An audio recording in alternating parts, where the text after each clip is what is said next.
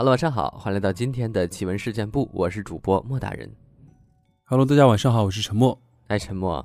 你听说过华航空难这个新闻吗？呃，有听过，好像之前就是，嗯、其实也不算新闻，嗯，应该很早之前的一件事。对对对、嗯，包括之前可能有一些音频上，可能我们之前节目也有提到过这个案件。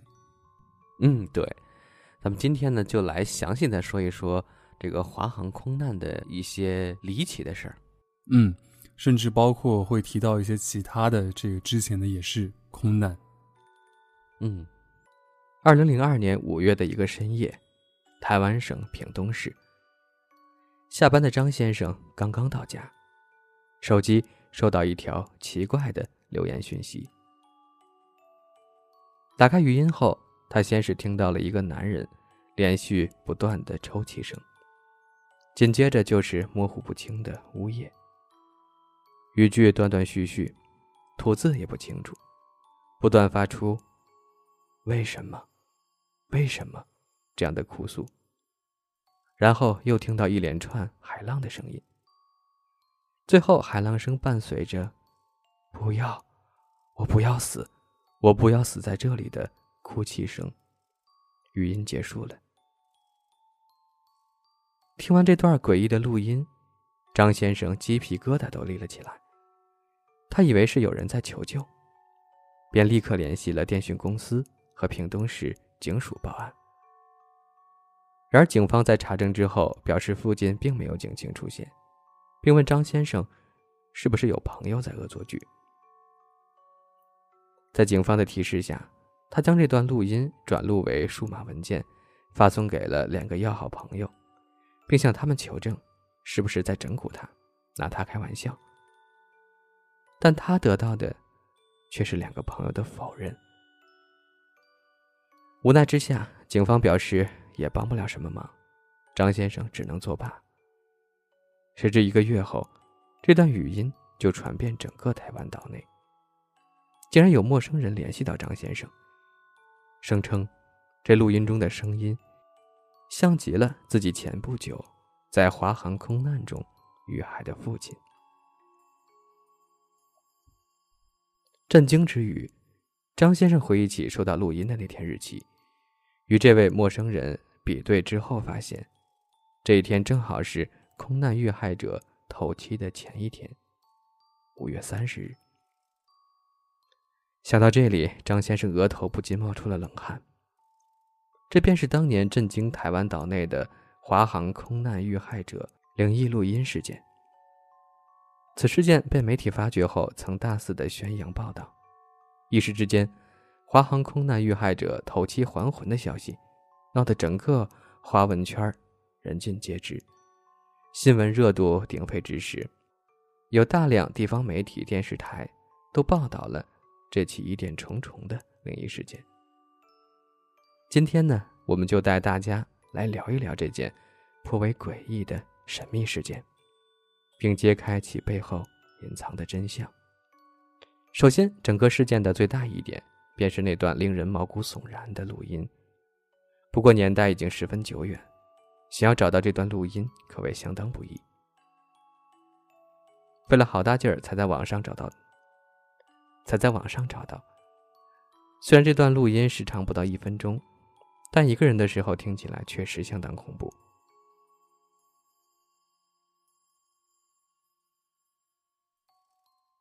我们在节目中呢就不给大家放出来了。录音大概内容是这样的：打开录音后，先是一个女子进行信号报时，送出星期四五点二十一分，之后则是长达十秒的哭泣声，声音听起来判断应该是一位中年老人。然后他开始用台语说，我不要待在这里。紧接着又听到一连串的呜呜呜，之后是十秒的哭泣，后面紧跟一段很模糊的声音，听到不要我不要死我不要死在这里。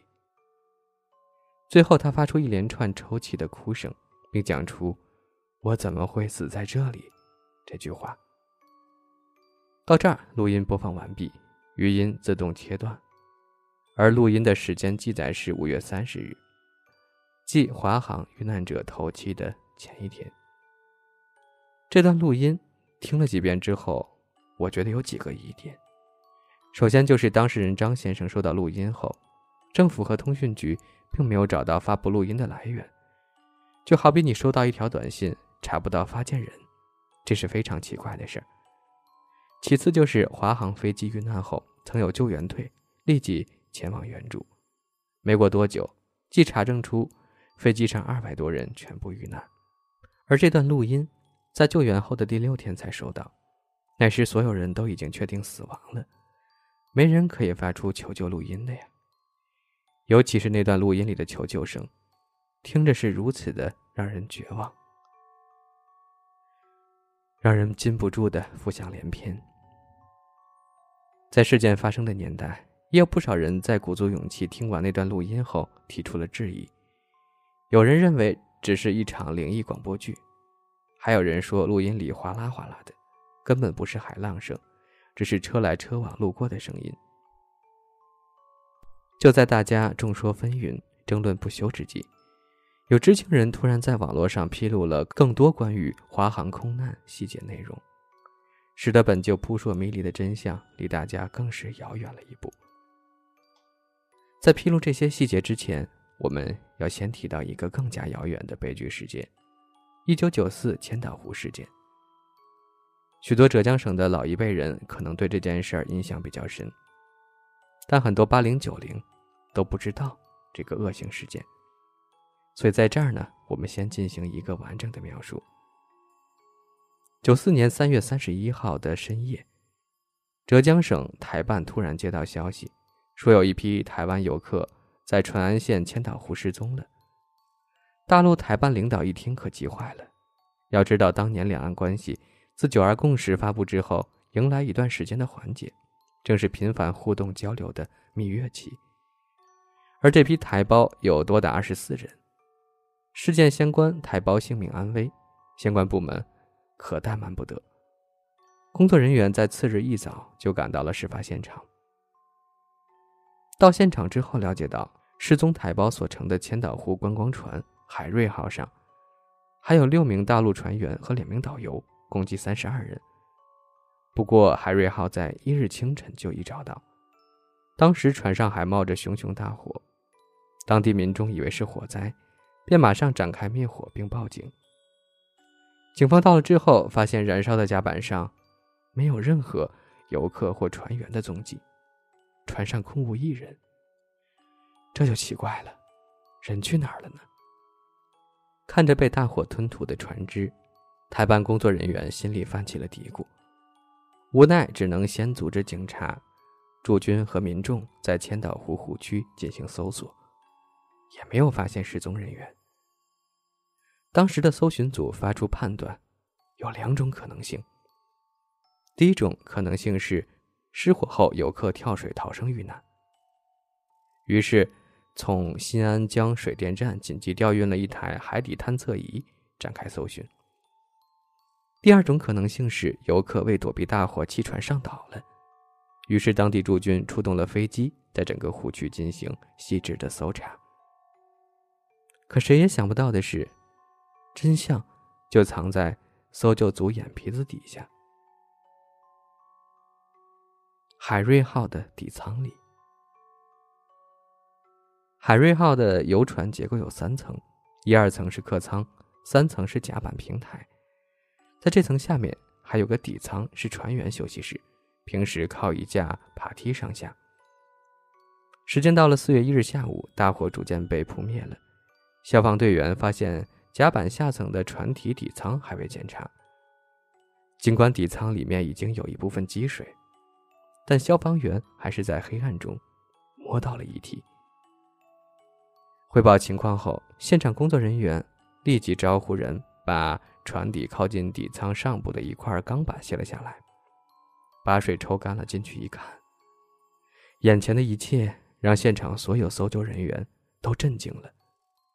底舱里像死鱼一样躺着三十二具遗体，他们是被高温活活蒸死在里面的。这起恶性事件发生后，浙江省政府曾邀请杭州灵隐寺住持纪云法师做超度法事，并在遇难者家属抗议声中，将遗体在桐庐县火化了。火化后，大陆遇难者骨灰由其本地家属安葬，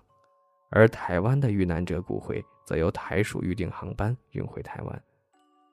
而这架要运送台湾的骨灰回台的飞机，就是华航公司下属的客机 C I 一四零。 可就在运送台湾遇难者回台后不久，诡异的事儿就发生了。这架运送台湾遇难者骨灰回台湾的飞机 C I 一四零 在完成骨灰运送任务的短短几天之后，四月二十六日就坠毁在了日本名古屋机场，机上二百六十四名乘客逝世，仅七名乘客幸存，史称名古屋空难。在国际空难史上，这起空难还有另外一个更响亮的名字，气血红梅。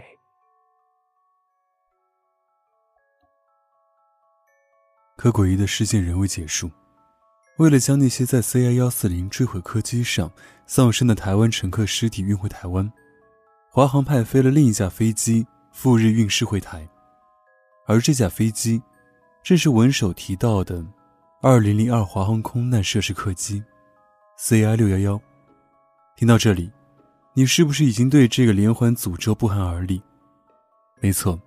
当你有人在论坛上披露这一系列细节后，立即引起了岛内舆论的一片哗然，人们纷纷认定华航公司已陷入千岛湖事件诅咒，每隔四年便会献祭一批乘客到另外一个世界。现在再回过头聊聊这段华航遇难者灵异录音。当年知情人披露了千岛湖诅咒后，被台湾省各路媒体争相报道，以讹传讹，给岛内群众带来了极大的恐慌，直接导致华航客机营收直线下降，给华航公司带来了巨大的损失。至于华航空难事件背后的真相，却很少有记者报道，这让我们在试图揭开华航空难灵异录音背后真相时遇到了巨大的困难。经过不断的挖掘筛选，我们终于整理出了关于华航空难事件发生的全部相关细节。这起华航空难者灵异录音事件背后的华航空难，即澎湖空难，发生在二零零二年五月二十五日，当时隶属于台湾省中华航空的民航飞机 C I 六一一 班次在澎湖海域离奇坠毁。事故发生后，机上二百零六名乘客与十九名空乘人员全部遇难。据官方公布的资料显示，当天 C I 六一一 班次是由台湾中正国际机场起飞，目的地飞往香港国际机场。客机在半途中于澎湖县马公市东北方二十三海里地方上方约一万零六百四十米高空处解体坠毁。这起事故也是台湾省境内死伤最惨重的空难，在台湾航空管理机构的管理日志中还清晰地记载了事件发生的具体经过。十五时零七分，华航六一一号从中正机场滑行起飞，班机机长易清峰，副驾驶谢亚雄，飞航工程师赵胜国。十五时十六分，台北飞航情报局的区管中心指示，该班机爬升至三百五十空层，这是航空与该班机最后的通话。十五时二十八分，飞机突然从雷达屏幕上消失，搜救行动展开。十五时三十二分，确定在澎湖海域木头屿北方约十海里处上空发生意外事故。十八时，在澎湖县木斗屿外四十海里海面发现飞机残骸。针对事故发生的原因，台湾省飞航安全委员会出具了详细的调查报告。报告显示，在调查员发现一块机尾蒙皮有修补过的现象，并有浓烈染料味，于是他们将该块蒙皮送往研究院调查，发现该块蒙皮有严重金属疲劳的现象。经翻查肇事飞机的维修记录后，继而发现了整个空难的始末。一九八零年二月七日，该航机曾在香港启德机场执行 C I 零零九 号班机时，因机尾擦地损伤机尾蒙皮，造成飞机失压，当天被运回台湾，次日进行了临时维修。在此次临时维修之后，华航又于一九八零年五月二十三日至二十六日做了永久性维修，用一块面积与受损蒙皮相等的铝板覆盖此处。而根据波音的维修手册指引，新蒙皮的面积需较受损的蒙皮面积增加至少 百分之三十。 可见维修人员并未按照波音所制定的维修手册把整块蒙皮更换。就这样，二十二年来，该修补部分因此积累了金属疲劳的现象。其中最后一次例行检查是事故发生前大约四年。所拍摄的照片显示了在该架飞机尾部修复舱四壁肉眼可见的深色痕迹，预示着下面可能隐藏着结构损伤。在 C I 六一一 班次执行飞行任务的当天，该修补处裂开后，造成飞机机尾脱落并失控，最后因舱体突然失压，结构解体，导致失控坠毁。根据事故后回收的机身残骸显示，该处裂痕至少长达约 二点三米。可根据科学研究显示，在高空中飞机上的裂痕超过约 一点五米时，就会有结构崩毁的可能。事后，华航对此事故调查报告表示异议，认为调查者并没有找到能够证明调查报告的飞机残骸，但直至今日也未提出任何有其他调查报告。那位在事故发生的二十二年前没有妥善处理机尾损伤的华航总工程师孙以昌人在美国，迟迟未肯到案，案情一直无法突破。直到二零零六年，检方以视讯系统越洋侦查孙以昌，获得孙以昌的说辞后终于侦结，但因其素质良好且年事已高，已不可能继续维修航机，最终判决处以有期徒刑两年，缓刑五年。从科学的角度出发，纵观华航空难事件的全部过程，并没有什么可疑之处，但似乎别有用心的台媒一点都不肯放过这个专注于两岸航空交流的航空公司，甚至声称可怕的华航四年诅咒不可能至此结束。可谁知道，所谓诅咒竟然真如他们所言。二零零二年十二月二十二日，有媒体报道，台湾复兴航空公司一架法制 A T R七十二 螺旋桨货机在飞往澳门途中，于凌晨一时五十六分在澎湖西南海面坠毁，机上载有七吨普通货物及两名正副机长，而这架失事货机就是在二零零二年五月澎湖空难后负责运载两百多位罹难患者遗体返回台北的那架飞机。这事发生的也太过于巧合了吧。报道中还称，该坠机地点距五月台湾华航客机失事的地点仅相距只有十公里。但岛组充分怀疑这份新闻报道的真实性，因为在网络上并没有找到任何关于该架飞机曾执行过运送遗体的切实报道。可是依旧挡不住台媒继续胡掰乱造，他们还邀请各路嘉宾声称，澎湖西南近百里的海空领域经常发生类似罗盘无故打转、海面出现白光等超自然现象，并还发布统计数据，澎湖海域过去三十五年来发生十宗空难，十六年来坠机五架。一时之间，澎湖百慕大的称号甚嚣尘上。事情发展到这一步，就不得不怀疑相关台媒的生搬硬造能力了。先是大力鼓吹什么千岛湖诅咒，又搞什么华航四年大限，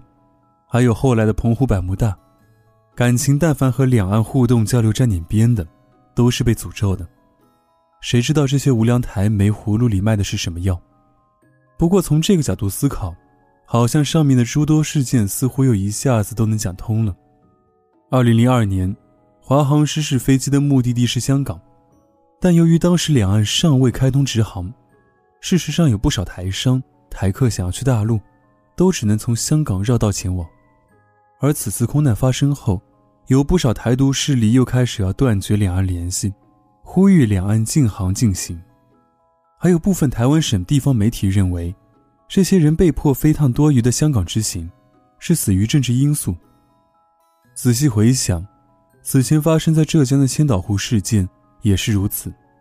事件发生后没几天，时任台湾当局领导人的李某辉便开始大肆批评大陆方面有人故意阻拦事件调查进度，